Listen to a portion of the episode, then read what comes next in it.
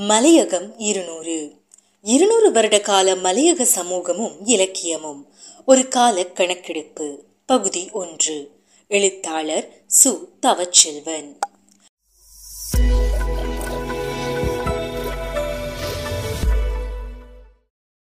மலையக தமிழரின் வருகை தொடர்பான காலமுரண்கள். தெற்காசியாவின் மிக முக்கியமான தேசிய இனங்களில் ஒன்றாக விளங்கும் மலையக சமூகம் இருநூறு வருட வரலாற்றை கொண்ட ஒரு இனமாகும். காலனித்துவ பொருளாதார முறைமையின் காரணமாக சமூக அசைவுக்குட்படுத்தப்பட்ட ஒரு இனக்குழுமமாக மலையக சமூகத்தை நாம் வரையறை செய்யலாம். இன்று இருநூறு வருட வரலாற்றை தொடும் மலையக தமிழ் சமூகமானது இன்னும் தமக்கென சரியானதொரு இலக்கிய வரலாற்று எழுதியலை உருவாக்கிக் கொள்ள முடியாத நிலையில் உள்ளமை குறிப்பிடத்தக்கதாகும். மலையக மக்களது வரலாற்றை எழுத விளைந்தவர்கள் அவர்களது வருகை காலத்தை பல்வேறு விதமாக வரையறை செய்துள்ளனர். மலையக தமிழரின் வரலாற்றின் ஆரம்பம் பற்றிய அம்பலவாணர் சிவராஜாவின் கட்டுரையில் இவ்விடயம் பற்றி அவர் கலந்துரையாடுகிறார். அக்கட்டுரையில் எஸ். நடேசன் அவர்கள் ஆயிரத்தி எண்ணூற்றி முப்பத்தி எட்டாம் ஆண்டென்றும் பேரறம் பஸ்தியாம் பிள்ளை ஆயிரத்தி எண்ணூற்றி இருபத்தி நான்கு தொடக்கம் ஆயிரத்தி தொள்ளாயிரத்தி முப்பத்தி ஓராம் ஆண்டுக்கும் இடையில் தென்னிந்தியாவில் இருந்து தொழிலாளர் வருகை தந்ததாகவும் எடுத்துக்காட்டுகிறார்கள். கோப்பை கால வரலாற்றை எழுதும் இரா சடகோபன் அவர்கள் தனது கண்டிச்சீமையிலே என்ற நூலில் கோப்பை பயிற்சியை தொடங்கிய ஆயிரத்தி எண்ணூற்றி இருபத்தி மூன்று ஆண்டை மலேக தொழிலாளர்களது வருகையின் ஆரம்ப காலம் என துணிகிறார். இவ்வாறு துணியும் போது ஜோர்ஜ் ஃபர்ட் என்ற ஆங்கிலேயர் ஆயிரத்தி எண்ணூற்றி இருபத்தி மூன்றாம் ஆண்டு கம்பளை செங்கப்பிட்டிய என்ற இடத்தில் முதலாவது கோப்பித் தோட்டத்தை உருவாக்கும் போதே உத்தியோகபூர்வமாக தென்னிந்தியாவில் இருந்து தொழிலாளர்கள் அழைத்து வரப்பட்டதாகவும் அக்கால பகுதியே மலையக தமிழர் வரலாற்றின் தொடக்க காலம் என்றும் பெரும்பாலான ஆய்வாளர்கள் வலியுறுத்தியுள்ளனர். ஆயிரத்தி எண்ணூற்றி இருபத்தி மூன்றாம் ஆண்டை வரலாற்றின் தொடக்க காலம் என்று நாம் கணித்தால் அதற்கு முற்பட்ட டச்சு காலத்திலும் தென்னிந்தியாவில் இருந்து தொழிலாளர்கள் வருகை தந்துள்ளதாக தகவல்கள் கிடைக்கின்றன. குறிப்பாக நோத் முப்பதாயிரம் பவுண்ட் செலவழித்து தொழிலாளர்களை கொண்டு வந்ததாகவும் ஆயிரத்தி எண்ணூற்றி பதினெட்டாம் ஆண்டு கிளர்ச்சியின் போது ஆளுநர் ராபர்ட் ஃப்ரவுண்ட்ரிக் ஐயாயிரம் தென்னிந்திய தொழிலாளர்களை வரவழைத்ததாகவும் எட்வர்ட் ஃபான்ஸ் காலத்தில் நூற்றி எண்பது தொழிலாளர்கள் கொண்டு வரப்பட்டதாகவும் தென்னிந்தியாவில் இருந்து தொழிலாளர்கள் புகையிரத பாதைகள் அமைப்பதற்காக வரவழைக்கப்பட்டதாகவும் ஆங்கிலேய துறைமார்களின் குறிப்புகளில் கிடைப்பதாக சாரல் நாடன் அவர்கள் எழுதுகிறார். ஐரோப்பியர் காலத்திற்கு முன்பே தமிழகத்தில் இருந்து வந்த தொழிலாளர்கள் இலங்கையில் கருவாப்பட்டை உரித்தல் அதனை பாடம் செய்தல் ஆகிய தொழில்களை மேற்கொண்டிருந்ததாகவும் இவர்கள் சாலியர் என அழைக்கப்பட்டதாகவும் பின்னர் அவர்கள் கரையோர சிங்களவர்களுடன் கலந்து விட்டதாகவும் குமாரி ஜெயவர்தனா குறிப்பிடுகிறார். தென்னிந்தியாவில் இருந்து வெவ்வேறு தொழில்களுக்காக தொழிலாளர்கள் பல்வேறு காலகட்டங்களில் அழைத்து வரப்பட்டிருந்த போதிலும் அவர்கள் எங்கிருந்து வந்தார்கள் என்பது பற்றிய விரிவான குறிப்புகள் கிடைக்காத நிலையும் பெருந்தோட்டத்துறைக்குள் அவர்கள் நிலைப்படுத்தப்படாத தன்மையும் சிலர் குறிப்பிட்ட காலப்பகுதியில் வந்து மீண்டும் சென்றதாலும் மலையக சமூக வரலாற்றில் அவர்களை இணைத்து பார்ப்பதில் பல்வேறு சிக்கல்கள் உள்ளன. இரண்டாவதாக மலையகத்தவர்கள் பற்றிய ஆங்கில துறைமார்கள் எழுதிய குறிப்புகளை விரிவாக ஆராயாத நிலைமை தற்போதைய எமது ஆய்வாளர்கள் மத்தியில் காணப்படுகின்றது. ஆகவே அவற்றை மீள்வாசிப்பு செய்யும் போது மலையக தமிழர்களின் வருகையின் ஆரம்ப காலம் தொடர்பான கால முரண்பாடுகளை பார்க்கலாம். தற்போதைய நிலையில் கோபி பயிற்சிகையின் போது அவர்கள் பெருந்தோட்ட பகுதிகளில் நிலைப்படுத்தப்பட்ட ஆயிரத்தி எண்ணூற்றி இருபத்தி மூன்றாம் ஆண்டு காலப்பகுதியினையே மலையக தமிழர்களது வரலாற்றின் தொடக்க காலமாக கொள்ள வேண்டியுள்ளது. கோப்பிக்கால சமூகமும் இலக்கியமும். மலையக தமிழ் சமூகத்தின் இருப்பின் ஆரம்ப அடையாளமாகவும் இலங்கையில் அவர்களது தொழிற்துறை மற்றும் வாழ்வியல் பண்பாட்டு நிலைமைகளை உருவாக்கிக் கொள்ளவும் இங்கு வசிக்கின்ற ஏனைய இனக்குழுக்களைப் போல தம்மையும் நிலைநிறுத்திக் கொள்வதற்கும் கோப்பி பயிற்சிகை பிரதானமான தொழிற்துறையாக அமைந்தது. இலங்கையில் கோப்பிக்கு முன்னதாக பல சிறு பயிர் செய்கைகளை டச்சுக்காரர் மேற்கொண்டிருந்த போதிலும் பாரியளவான நிலம் கோப்பிக்கால பகுதியிலேயே பயிர் செய்கைக்கு உட்படுத்தப்பட்டிருந்தது. இக்காலத்தில் கோப்பி பயிரிடப்பட்ட அளவு இரண்டு லட்சத்தி நாற்பத்தி மூவாயிரம் ஏக்கர் ஆகும். பெருந்தோட்டத்துறை என்றதொரு பிரிவு கோப்பிக்கு பின்னரே எமது வாழ்வியலுடன் ஒன்றிணைகிறது. ஜோர்ஜ் ஃபோர்ட் கம்பளையில் கோப்பியை பயிரிட்டது முதல் கண்டி நுவரெலியா பலாங்கொடை பதுள்ளை என்று ஐம்பதுக்கும் மேற்பட்ட தோட்டங்கள் கோப்பி பயிற்சிகைக்காக விஸ்தரிக்கப்பட்டதாக பேர்குசன் தனது நூலில் குறிப்பிடுகிறார். இவ்விஸ்தரிப்பினை அடுத்தே இலங்கைக்கு ஒப்பந்த அடிப்படையிலும் முறையற்ற விதத்திலும் தென்னிந்தியாவில் இருந்து தொழிலாளர்கள் தொடர்ச்சியாக வருகை தந்தனர். கோப்புச்சேகை ஆரம்பித்தனை அடுத்து இந்தியாவில் இருந்து கட்டம் கட்டமாக பெரும்பாலான தொழிலாளர்கள் வருகை தந்தனர். அவர்கள் வருகையின் போதே விபத்தில் பலர் இறந்தமையை ஆங்கில துறைமார்களின் குறிப்புகளின் ஆதாரங்களுடன் ரா. சடகோபன் ஆராய்ந்துள்ளார். கோப்பி காலத்திலேயே தொழிலாளர்களை அடிமைகளாக நடத்த ஆரம்பித்தனர்.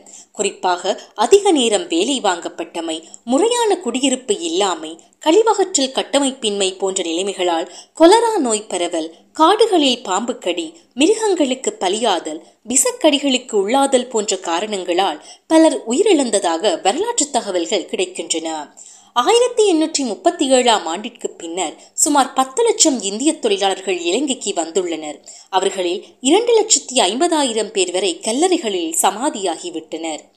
பேர்குசன் இவ்வாறு கோப்பி பயிற்சிகை ஆரம்பம் முதல் அதன் அழிவு வரை தொடக்க கால மலையகத்தில் பெரும் மனித அவலங்களும் மரணங்களும் மலைந்திருந்தமை பிரதான கணக்கெடுப்பாக அமைகிறது.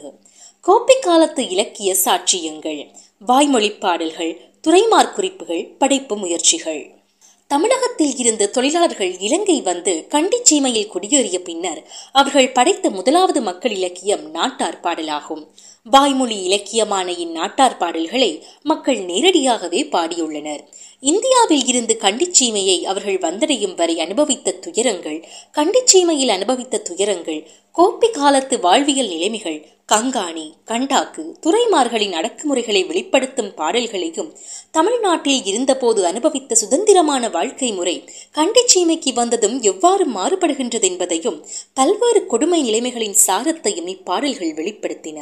குறிப்பாக அவர்கள் பாடிய நாட்டார் பாடல்களில் இறுதி வரிகள் ஒவ்வொன்றும் இதனை தெளிவுபடுத்துகின்றன.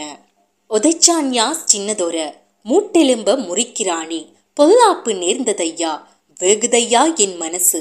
ஏண்டி வந்த கண்டிச்சீமை பெத்த தாயே நான் மறந்தேன். அண்ணனை தோத்தமலை போன்ற வாய்மொழி பாடல்களின் இறுதித் தொடர்கள் இதற்குரிய சான்றுகளாய் அமைகின்றன. இன்றைய மலையக தமிழர்களின் ஆரம்பகால வாய்மொழி இலக்கியங்களாக காணப்பட்ட நாட்டார் பாடல்கள் இலங்கை வருகையையும் கோப்பிக்கால அவலங்களையும் பின்னால் தேயிலை காலத்து வாழ்வியலையும் வெளிப்படுத்தியவையாக அமைந்தன. தமிழகத்தில் அவர்கள் பாடி வந்த பாடல்களே இலங்கை வாழ்வியல் மாற்றங்களுக்கு ஏற்பட்ட மாற்றி பாடப்பட்டவையாகவும் காணப்படுகின்றன. ஏத்தமடி கோட்டமலை ஏத்தமடி பெத்தராசி. ஆரம்பகால மலையக தொழிலாளர்களின் வாழ்க்கையின் வழிகளையும் அதன் உயிரோட்டத்தையும் முழுமையாக வெளிப்படுத்துபவையாக இந்நாட்டார் பாடல்கள் காணப்படுகின்றன. மலையகத்தின் முதல் நூல் பற்றிய கணக்கெடுப்பு. வாய்மொழி இலக்கிய பாரம்பரியத்தை கொண்ட மலையக சமூகத்தில் எழுதப்பட்ட முதலாவது நூலாக ஆயிரத்தி எண்ணூற்றி அறுபத்தி ஒன்பதாம் ஆண்டு ஆப்ரஹாம் ஜோசப் என்ற தோட்டத்து கண்டக்டர் எழுதிய கோபி கிரிஷ் கும்மி எனும் நூலை அடையாளப்படுத்துகின்றார். மு. நித்யானந்தன் இந்த நூலை மலிகத்தின் முதலாவது நூலாக கொள்வது பெரும் அபத்தமாகும். கோப்பை பழம் பழுத்து அதனை பிடுங்கும் பருவத்தில் தொழிலாளர்கள் மகிழ்ச்சியாக கும்மி கொட்டி பாடுவதையும் தொழிலாளர்கள் தமது உள்ளத்தில் எழும் உணர்வுகளை தொழில்களத்தில் பாடுவதையும் ஆட்சேபகரமான பாடல்களாக எழுதுகிறார் ஜோசப். அதனை ஆதரித்து ஆபாசகரமான பாடல்களாக குறிப்பிடுகிறார். அந்நூல் பற்றி எழுதும் மற்றொரு கண்டக்டர். இது இவ்வ இது இவ்வாறிருக்க உண்மையான கும்மி பாடல்களின் அமைப்பு உள்ளடக்கம் முதலியவற்றில் இருந்து வேறுபட்ட பாடல்களை ஆப்ரஹாம் ஜோசப் இயற்றி எழுதியிருப்பதோடு இப்பாடல்கள் மக்கள் சார்பற்றதாகவும் அவர்களுக்கு எதிரானதாகவும் அமைவதோடு தோட்டத்து அதிகாரிகள் மற்றும் பிரித்தானிய அரசாதரவு நூலாகவே அதனை கொள்ளக்கூடியதாயுள்ளது. கோப்பி பயிற்சிகையை திறம்பட மேற்கொள்வதற்கான வழிகாட்டி நூலாகவே கோப்பி கிருஷிக் கும்மியை ஆப்ரஹாம் ஜோசப் கருதுகிறார். பெரிய கண்காணிமாரே என்ன சின்ன கண்காணிமார்களே நீர் வரியொழுங்காய் ஜனங்கள் யாரையும் வருத்தி வேலைகள் கொண்டுவீர்? என்று ஜோசப் எழுதும் வரிகளில் இக்கும்மி நூல் யாரை முதன்மைப்படுத்துகிறது என்பதை விளங்கிக் கொள்ள முடியும். அதுபோலவே காடு வெட்டும் போது முதல் நீர் ஓடியும் வேலை செய்ய பல நட்டடு கண்கள் சாயாமல் வை போன்ற பாடல்களையும் நாம் எடுத்துக்காட்ட முடியும். தொழிலாளர்களுக்கு எதிராக கண்காணிகளை வழிநடத்தும் கண்டாக்டர் ஒருவரின் குரலாக ஒலிப்பதால் ஜோசப்பினின் நூலை ஆதரித்து எழுதியவர்களும் அது போன்ற ஒரு நூலை வரவேற்க துணிபவர்களும் அவ்வர்க்கத்தினராகவே விளங்குகின்றனர். இதே காலத்தில் ஆயிரத்தி எண்ணூற்றி அறுபத்தி ஒன்பது கொழும்பில் இருந்து வெளியாகிய முனியாண்டி இதழ் தொழிலாளர்களின் குரலாக ஒழித்தமையை பலர் சுட்டிக்காட்டுகின்றனர். மு. நித்யானந்தனின் கூலித்தமிழ் நூல் பற்றி மதிப்பீடு செய்யும் எல். சாந்திகுமார் அவர்கள் அவரது முதல் நூல் பற்றிய ஆய்வானது மக்களின் செழுமைமிக்க வாழ்வியல் சார்ந்த கலாசாரங்களை பின்தள்ளி அல்லது திரிவுபடுத்தி மலையக மக்களை ஒரு கூலி கலாசாரிகளாக உருவகிப்பதில் போய் முடியும் என்கின்றார். ஆங்கில துறைமார் எழுத்தாக்கங்கள். மலையகத்தின் முதல் நூல் பற்றிய தேடலை சற்று விரிவுபடுத்தி பார்க்கின்ற போது கோப்பை காலத்தையொட்டி எழுதப்பட்ட பல்வேறு ஆவணங்களை துளாவ வேண்டியுள்ளது. ஆயிரத்தி தொள்ளாயிரம் ஆண்டுகள் வரை துறைமார்களால் எழுதப்பட்ட டைரி குறிப்புகள் வரலாற்று குறிப்புகள் கட்டுரைகள் களக்குறிப்புகள் பயணக் குறிப்புகள் முதலிய புனைவு சாராத எழுத்துகளையும் வில்லியம் நைட்டன் எழுதிய இலங்கையில் காட்டு வாழ்க்கை டொனவன் மோல்ட்ரிச் எழுதிய கசந்த கோப்பி முதலிய புனைவு கலந்த எழுத்துக்களையும் நாம் எந்த வரிசையில் இணைப்பது? இவர்களது எழுத்துக்களும் பதிவுகளும் கோப்பை காலத்தில் வாழ்ந்த மலையக தொழிலாளர்களது பிரச்சினைகளையும் அவர்களது அவல வாழ்க்கையையும் மையமாக கொண்டவை. டொரிங்டன் தோமஸ் பெர்ஃபிக் வெண்டோட் முதலிய பிரித்தானிய துறைமார்களின் எழுத்துக்கள் மக்கள் சார்பானவையாகவே அமைகிறது. தோட்டத்து துறைமார்களால் தொழிலாளர்களுக்கு இழைக்கப்படும் கொடுமைகள் மற்றும் அநீதிகள் அவர்களது வாழ்க்கை முறையில் காணப்படும் அவலங்கள் மரணித்தவர்கள் பற்றிய புள்ளி விவரங்களை இந்த ஆவணங்களே எமக்கு தருகின்றன. குறிப்பாக கோப்பிக்கால வரலாறை பற்றி எழுதிய ரா. சடகோபனது நூலும் இந்த ஆவணங்களையே ஆதாரமாக கொண்டு எழுதப்பட்டவை. டொனவன் மால்ட்ரிச் அவர்கள் பத்திரிகை நிருபராக பணியாற்றிய போது தோட்ட மக்களின் அவலங்களை நேரடியாகவே அவதானித்து எழுதினார். அவர் டைம்ஸ் ஆஃப் செலான் பத்திரிகையில் தொழிலாளர் உடல் நலத்திற்கு காட்டிய ஆர்வத்தை அந்த மக்களுடைய சமூக முன்னேற்றத்தில் பொதுநலம் சார்ந்த ஆர்வமாக காட்டுவதற்கு அவர்கள் தவறிப்போயினர் என்று துறைமார் குறித்து எழுதுகிறார். ஏனஸ்ட் ஹக்கால் என்பவர் கோப்பை தோட்டங்களில் தொழில் புரியும் பெண்கள் இயற்கை வனப்பு மிகுந்தவர்கள் எனினும் அவர்களது முகங்களில் சோகம் குடிகொண்டிருப்பதை என்னால் காண முடிந்தது. கிராமத்து சிங்கள கன்னியர்களிடம் கண்ட சிரிப்பை கோப்பை கோதையரிடம் நான் கண்டதில்லை என்று எழுதுகிறார். ஆங்கில துறைமார்களால் எழுதப்பட்ட ஆவணங்கள் கோப்பிக்கால மலையக சமூகம் பற்றிய மதிப்பீட்டிற்கு மிகவும் அவசியமானவை. இயற்கை எழில் பயன் அனுபவம் பொருளாதார நடவடிக்கை தொழிலாளர் பற்றிய பதிவுகள் என்பவை மீள ஆய்வு செய்யப்பட வேண்டும். ஆங்கில துறைமார்களின் ராட்சியமாக இருந்த கோப்பிக் காலத்தில் துறைமார்கள் அனைவரும் தொழிலாளர்களுக்கு எதிராகவே இருந்தார்கள் என்று கூற முடியாது. பலர் தோட்டங்களில் நடக்கும் அவலநிலையைக் கண்டு அத்துறைமார்களுக்கு எதிராக கருத்துக்களை தெரிவிப்பதோடு தொழிலாளர்கள் சார்பான பல கருத்துக்களையும் வெளிக்கொண்டு வந்தவர்களாகவே மதிப்பிடப்படுகின்றார்கள்.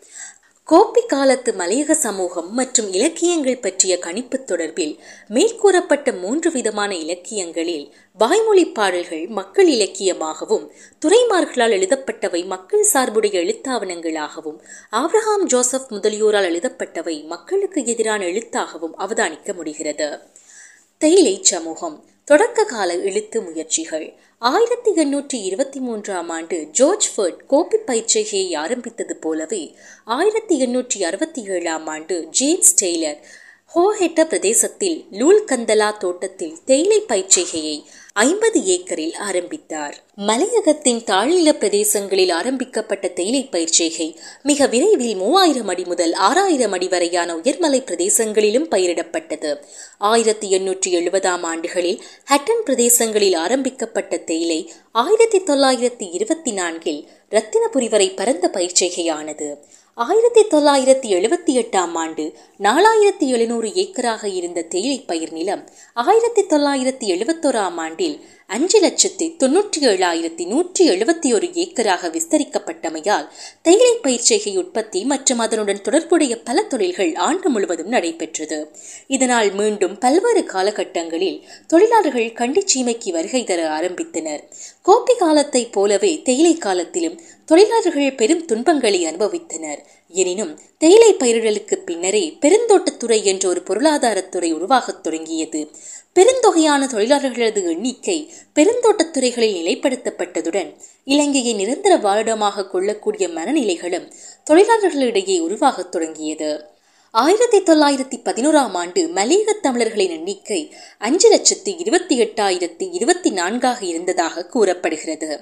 தேயிலை பயிரிடப்படும் நிலப்பரப்பு தொழில்துறையின் விரிவாக்கம் தொழிலாளர்களின் எண்ணிக்கை முதலிய அடிக்கட்டுமானம் சார்ந்த கூறுகளால் பெருந்தோட்ட பயிர்ச்செய்கையில் உற்பத்தி அதிகரிக்கத் தொடங்கியது. மேலும் பெருந்தோட்ட தொழில்துறையில் ரப்பர் தெங்கு போன்ற பயிர்ச்செய்கைகளும் மேற்கொள்ளத் தொடங்கியமையால் பெருந்தோட்டங்கள் விஸ்தாரணம் மிக்கதாக அமைந்தன. கோப்பிக்கால இலக்கிய தோற்றுவாயின் சாட்சியங்களாக அக்கால வாய்மொழி பாடல்கள் விளங்கியதைப் போல தேயிலையுடனான வாழ்க்கை நிலைமைகளும் இப்பாடல்களுக்கூடாக மக்கள் வெளிப்படுத்த தவறவில்லை. இன்று எமக்கு கிடைக்கக்கூடிய பெரும்பாலான வாய்மொழி பாடல்களில் அதிகமானவை தேயிலை தோட்டத்து பாடல்களாக இருப்பது குறிப்பிடத்தக்கது.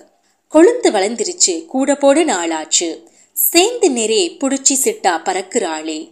காலையிலே நிறைய பிடிச்சு காட்டு தொங்க போய் முடிச்சு கூடே நிறையறையே இந்த கூனப்பைய தோட்டத்தில. இஸ்டோரும் கட்டியாச்சு இன்ஜினியரும் பூட்டியாச்சு இளவட்ட பெண்டுகளா இலை பொறுக்க வந்துடுங்க. ஓடினர புடிச்சு ஒரு குடை கொழுந்தெடுக்க பாவி கணக்கப்புள்ள பத்திராத்த போடுறானே. தேயிலை பெருந்தோட்ட உருவாக்கம் அதன் தொழில்துறை விரிவாக்கம் தொழிற்சாலைகள் உருவாக்கம் தொழிலாளர்களது ஈடுபாடு அவர்கள் அனுபவித்த துன்பங்களை தேயிலை காலத்து வாய்மொழி பாடல்கள் யதார்த்தமாகவே வெளிப்படுத்தின. பத்திரிகை எழுத்தின் தொடக்கம். கோப்பி காலம் முதல் தேயிலை உற்பத்தி காலத்தின் கால் நூற்றாண்டுகள் வரை மலையக சமூகத்தின் இலக்கிய முயற்சிகள் பிரித்தானியர்களது இலக்கிய எழுத்துகள் மற்றும் தொழிலாளர்களின் வாய்மொழி பாடல்களாகவே அமைந்திருந்தன. பத்தொன்பதாம் நூற்றாண்டின் இறுதி காலத்தில் இந்நிலை சற்று மாறுகின்றது. மலையகத்தின் ஆரம்ப காலத்து எழுத்து முயற்சிகள் பத்திரிகை எழுத்துகளாகவே அமைந்தன. பத்தொன்பதாம் நூற்றாண்டின் இறுதியில் மலையக தொழிலாளர்களை மையமாக கொண்டு அவர்களது வாழ்க்கை பற்றிய பதிவுகளை வெளிப்படுத்தும் வகையிலே பல்வேறு பத்திரிகைகள் வெளிவந்தன. இவை கொழும்பை தளமாக கொண்டு இயங்கின. அச்சு பதிப்புகளும் சிறு பிரசுர முயற்சிகளும் இக்காலத்தில் வெளிப்படத் தொடங்கியதும் பத்திரிகைகளுடன் சிறிய பதிப்பு முயற்சிகளும் வெளிவரத் தொடங்கின. தைலை தோட்ட தெம்மாங்கு தைலை கொய்யும் தெம்மாங்கு கும்மியோ கும்மியோ கும்மி கோப்பிக்காட்டு கும்மி குலவிளக்கு கும்மி தொழிலாளர் சட்ட கும்மி முத்துமாரியம்மன் கும்மி பஞ்ச கொடுமை சிந்து நொண்டி சிந்தும் கும்மியும் என்ற தலைப்புகளில் பி. பண்டாரம் கே. எம். ஜபார் வில்சன் ஆகியோர் மக்கள் படும் துன்பங்களையும் பஞ்சக்கொடுமையால் ஏற்பட்ட பரிதவிப்புகளையும் இரவில் வண்டிப்பாதை அமைப்பதில் படும் துயரங்களையும் புத்தக வடிவில் வடித்துள்ளனர். இவ்விதம் வெளியான பிரசுரங்கள் எல்லாமே கும்மி தெம்மாங்கு சிந்து என்ற பாடல் வடிவங்களில் அமைந்திருப்பதை அவதானிக்கலாம். தமிழ் மக்களிடையே ஆழ வேரூன்றி இருக்கும் பண்பாட்டு அம்சங்களையும் நாட்டுப் பாடல்களின் செல்வாக்கையும் அடியொற்றியே மலையகத்து ஆரம்ப எழுத்து முயற்சிகள் மேற்கொள்ளப்பட்டன. இருபதாம் நூற்றாண்டின் தொடக்க காலத்தில் மலையக தொழிலாளர்களது பிரச்சினைகளும் அவர்களை பற்றிய விடயங்களும் எழுத்துப் பதிவுகளாக வெளிவரத் தொடங்கின. அவ்வாறான தொடக்கத்தை உருவாக்குவதில் அக்கால பத்திரிகைகளுக்கு முக்கிய இடம் உண்டு. லங்கா மித்திரன் ஜனமித்திரன் தேசநேசன் தேசபக்தன் இலங்கை இந்தியன் ஜனநேசன் போன்ற பத்திரிகைகள் தோன்றி மக்களிடையே விழிப்புணர்வை உண்டாக்கின.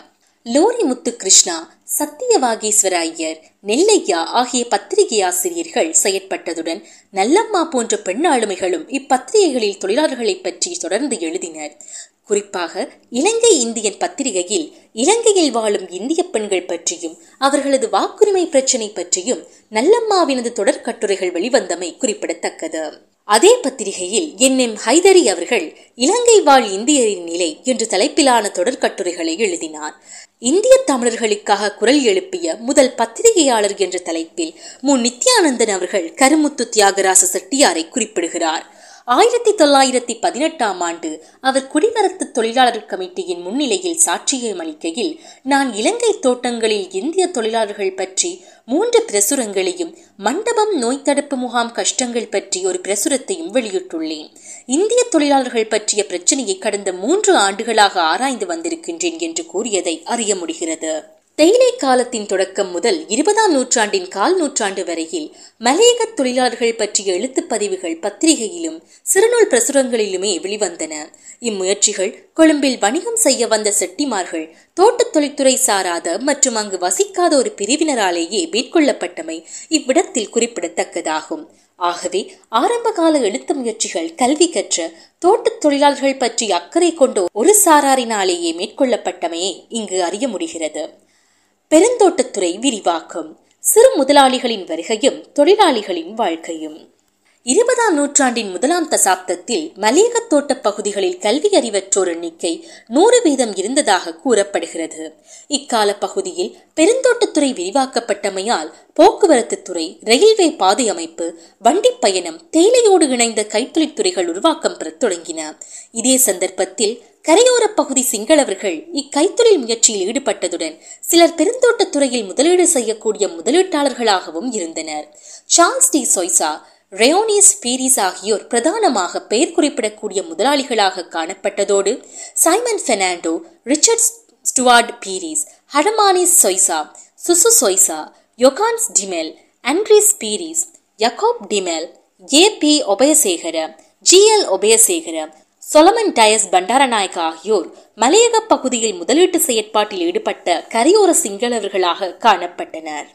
கரையோர சிங்களவர்களான சிறு முதலாளிகள் நிலங்களை கொள்வனவு செய்ததுடன் தமது முதலீட்டை நிறுத்திக் கொள்ளவில்லை. அதுவரையில் கரையோர பகுதிகளில் தாம் மேற்கொண்டிருந்த சாராயம் வடித்தல் மற்றும் அதன் விற்பனைகளை பெருந்தோட்ட பகுதிகளுக்கும் விஸ்தரித்து சாராய தவறணிகளையும் குத்த குத்தகை பெற்றனர். இருபதாம் நூற்றாண்டின் முற்பகுதியில் ஏழு லட்சம் மக்கள் எண்ணிக்கையை கொண்ட பெருந்தோட்டத் துறையில் மதுபான விற்பனை அதிக லாபத்தை ஈட்டுவதற்கு வாய்ப்பாய் அமைந்தது. நாளாந்தம் அதிகமாக தனது உடல் உழைப்பை வழங்கிய தொழிலாளர்களது கடினமான உடல் உழைப்பு அவர்களை மதுவுக்கு அடிமையாக்கியது. தொழிலாளர்களுக்கு சுதந்திரமற்றதொரு சுரண்டல் முறையை உருவாக்கிய பெருந்தோட்டத் துறையில் தொழிலாளர்கள் அடிமை முறையாகவே நடத்தப்பட்டனர். இந்த அடிமை முறையை நீட்சி பெற செய்வதில் சாராய விற்பனையும் இணைத்துக் கொள்ளப்பட்டது. தோட்டப்புறங்களில் சாராய தவறணிகள் அமைத்தமை பற்றியும் தொழிலாளர்கள் மதுவுக்கு அடிமையானமை பற்றியும் பெர்கூசன் அக்கால கவர்னர் வில்லியம் கிரகரி ஹயோ டிங்கீர் போன்ற பிரித்தானியர்கள் பல்வேறு தளங்களில் குறிப்புகளை எழுதியுள்ளனர்.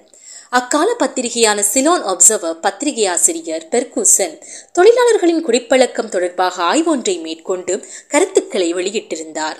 தோட்டத்துறைமார்களிடம் இருந்து வந்த பல கடிதங்களில் தனது தோட்டத்தில் சாராய தவறணையை தாமே நடத்துவதற்கு அனுமதி கேட்டு எழுதப்பட்டிருந்ததாக கவர்னர் வில்லியம் கிரகரி குறிப்பிடுகிறார்.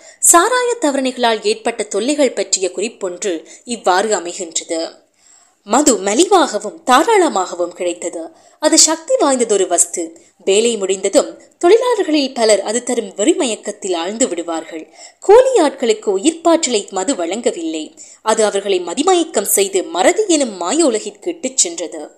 பெருந்தோட்டத்துறை விஸ்தரிப்புடன் இலங்கையில் உள்ள சுதேசிகளின் முதலாளித்துவ சிந்தனையும் வளர்ச்சி பெறத் தொடங்கியது.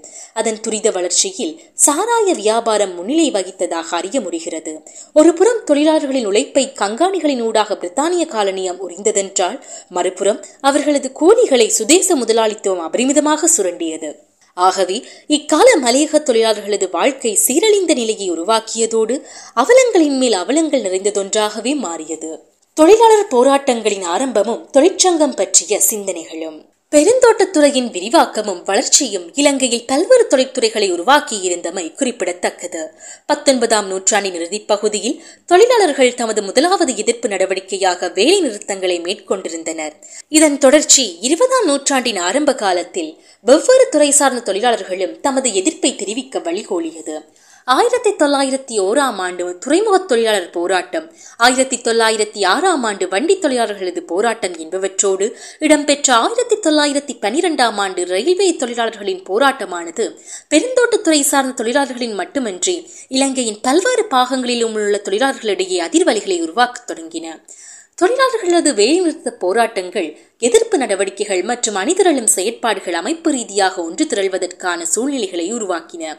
இலங்கை தொழிலாளர் இயக்கம் இலங்கை தொழிலாளர் நலச்சங்கம் சமூக சீர்திருத்த சங்கம் சமூக சேவா சங்கம் தொழிலாளர் நலச்சங்கம் இலங்கை தேசிய காங்கிரஸ் இலங்கை தொழிலாளர் கூட்டுக் கழகம் முதலிய தொழிலாளர்களை ஒன்றிணைக்கும் அமைப்புகள் தோன்றியதோடு பொன் அருணாசலம் ஏ குணசிங்க ஜோர்ஜ் டி சில்வா பெரி சுதந்திரம் சி எச் ஜெட் பெர்னாண்டோ முதலியோர் இவ்வமைப்புகளை தலைமைத்துவம் கொண்டு நடத்தியதோடு அதன் செயற்பாட்டாளர்களாகவும் விளங்கினர். தொடர்ந்து ஆயிரத்தி தொள்ளாயிரத்தி இருபதாம் ஆண்டு இலங்கை முழுவதும் உள்ள ரயில்வே தொழிலாளர்கள் வேலைநிறுத்த போராட்டத்தில் ஈடுபட்டு வெற்றி கண்டனர்.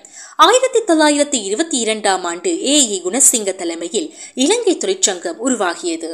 பத்தொன்பதாம் நூற்றாண்டின் இறுதிக்கால பகுதியில் இருந்து இருபதாம் நூற்றாண்டின் முதலாம் கால் நூற்றாண்டு வரையான காலப்பகுதி பெருந்தோட்டத்துறை தொழிலாளர்கள் இலங்கையின் ஏனைய தொழிலாளர்களுடன் ஐக்கியப்பட்டு தொழிற்சங்கமாக உருவாவதற்கான சூழ்நிலைகள் உருவாகிய காலமாகும். எனினும் இக்காலப்பகுதியில் மலையக சமூகத்தின் எழுத்துப் பதிவுகளை பொறுத்தவரையில் கொழும்பு போன்ற நகரங்களில் இயங்கிய பத்திரிகை துறை சார்ந்ததாகவும் சிறு பிரசு வெளியீடுகளுமாகவே காண கிடைக்கின்றன. இக்காலப்பகுதியில் பெருந்தோட்டத்துறை சார்ந்த எழுத்தாவணங்களோ இலக்கிய முயற்சிகளோ எமக்கு கிடைப்பது அரிதாயுள்ளது. அருள்வாக்கி அப்துல் காதிருப் புலவர் எழுதிய கவிதைகள் எமக்கு கிடைத்தாலும் அவை ஓரிரு பாடல்களே கிடைத்துள்ளன. மலையக தொழிற்சங்க உருவாக்கமும் எழுத்து முயற்சிகளும். கோ நடேசையர் கோ ந மீனாட்சி அம்மாள். இலங்கை தொழிற்சங்க உருவாக்கத்தில் மலையக தொழிலாளர்களையும் அதில் இணைத்துக் கொள்வதில் ஏ இ குணசிங்கவின் பணி முக்கியமானதாகும். ஆயிரத்தி தொள்ளாயிரத்தி இருபத்தி மூன்றாம் ஆண்டு முதன் முதலாக பொது வேலை நிறுத்தத்தை ஏற்படுத்தி தொழிலாளர்களை அணிதிரட்டினார்கள். ஆயிரத்தி தொள்ளாயிரத்தி இருபத்தி மூன்றாம் ஆண்டு அகில இலங்கை தொழிலாளர் காங்கிரஸ் நிறுவப்பட்டதோடு ஆயிரத்தி தொள்ளாயிரத்தி முப்பத்தி மூன்றாம் ஆண்டு இலங்கையில் தொழிலாளர்களின் வலிமையை தீவிரமாக எடுத்துக்காட்டினர். இலங்கையின் பல்லின மக்களையும் பிரதிநிதித்துவப்படுத்தும் தொழிலாளர்களும் அவ்வமைப்பில் இணைந்தனர். இலங்கையில் தொழிற்சங்க தோற்றம் தொடர்பான சிந்தனைகள் வலுப்பெறத் தொடங்கிய காலத்திலேயே கோ நடேசையரும் மலையக மக்களது அரசியல் செயற்பாடுகளில் ஈடுபடத் தொடங்கிவிட்டார். இலங்கையில் உள்ள பல்வேறுபட்ட தொழிலாளர்களிடமும் தொழிற்சங்க சிந்தனைகளை பரப்புவதில் ஏ. குணசிங்கவின் பங்களிப்பு முக்கியமானதென்றால் மலையக மக்களை தொழிற்சங்கமயப்படுத்துவதில் நடேசையரே பிரதான செயற்பாட்டாளராக விளங்கினார். நடேசையர் ஆயிரத்தி தொள்ளாயிரத்தி இருபத்தி இரண்டாம் ஆண்டு அகில இலங்கை தோட்டத் தொழிலாளர் சம்மேளனத்தை ஆரம்பித்ததோடு ஏ. குணசிங்கவுடன் இணைந்து தொழிற்சங்க நடவடிக்கைகளில் ஈடுபட்டார். ஆயிரத்தி தொள்ளாயிரத்தி இருபத்தி ஐந்தாம் ஆண்டுகளுக்கு பின்னர் இந்திய எதிர்ப்பு வாதம் மேலோங்க நடேசையர் குணசிங்கவின் தொழிற்சங்க தொழிற்சங்கத்தில் இருந்து பிரிந்து தனியாக செயற்படத் தொடங்கினார். கோ நடேசையர் மலையகத்தின் முன்னோடி முயற்சிகள். மலேக அசைவியக்கத்தில் ஆயிரத்தி தொள்ளாயிரத்தி முப்பது முதல் ஆயிரத்தி தொள்ளாயிரத்தி ஐம்பது வரையான காலப்பகுதி மிகவும் முக்கியத்துவம் வாய்ந்ததாகும். சுமார் ஒரு நூற்றாண்டு காலம் காலனித்துவ அடிமைகளாகவும் கண்காணித்துவ அதிகாரத்திற்குட்பட்டவர்களாகவும் இருந்த இலங்கையில் குடியேறிய இந்திய தொழிலாளர்களை முதன்முறையாக தொழிற்சங்க அடிப்படையில் ஒன்று திரட்டும் வேலையை நடேசையர் தொடங்கினார். வரலாற்றில் இது முதல் சந்தர்ப்பமாகவும் அமைகிறது. தொழிலாளர்களது உரிமைகளுக்காக பல்வேறு காலகட்டங்களில் போராட்டங்களை நடத்தினார். தோட்டங்களுக்கு சென்று கூட்டங்களை நடத்துதல் மக்களை விழிப்புணர்வடைய செய்தல் முதலிய கள செயற்பாடுகளை தொடக்கி வைத்தவர் நடேசையர் நடேசையரின் எழுத்துக்கள் நடேசையரின் எழுத்துக்கள் பல வகைப்பட்டவை வணிகம் சார்புடையவை. பத்திரிகை எழுத்துக்கள் பயணக்குறிப்புகள் ஆய்வு நூல்கள் பத்தி எழுத்துக்கள் கவிதைகள் புரைவுகள் நாடகம் என்று அவை விரிகின்றன. இலங்கையில் நடேசையர் செயற்பட்ட காலத்தில் பல நூல்களை எழுதினார். அவற்றில் மலையக தொழிலாளர்களுக்குரிய வழிகாட்டல்களை மேற்கொள்ளல் தொழிற்சங்க சட்டங்கள் பற்றிய தெளிவூட்டல்களை மேற்கொள்ளல் முதலிய அம்சங்களை அவரது புனைவுசாரா எழுத்துக்களில் அவதானிக்க முடிகிறது. பதினோரு பத்திரிகைகளை நடேசையர் நடத்தியிருந்தார்.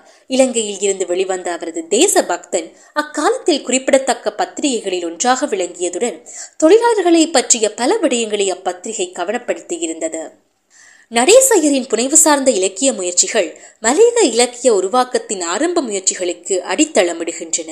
வெற்றியுனதே நீ மயங்குவதேன் நரேந்திரபதியின் நரக வாழ்க்கை மூலையில் குந்திய முதியோன் போன்ற படைப்புகளில் புனைவு பண்புகளை அவர் கையாளுகின்றார். அவரது தொழிலாளர் அந்தர அவரது தொழிலாளர் அந்தர பிழைப்பு நாடகம் இலங்கையில் வெளிவந்த நாடக நூல்களில் முக்கியத்துவம் வாய்ந்ததாகும். நடேசையரது எழுத்துக்களில் பெரிதும் கண்காணித்துவ எதிர்ப்பே மேலோங்கி இருந்தது. தொழிலாளர்களை தொழிற்சங்கமயப்படுத்துவதும் அவர்களது வாழ்க்கைக்கு வழிகாட்டுவதும் இந்திய எதிர்ப்புவாதத்திற்கு எதிராக குரல் கொடுப்பதும் அவரது கவிதைகளில் காண கிடைக்கின்றன.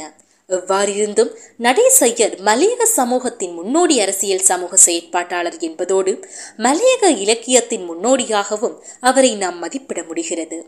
மலையக இலக்கிய உருவாக்கத்திற்கான ஆரம்ப முயற்சிகள் நடேசையரிலிருந்தே தொடங்குகின்றன. தொடரும்.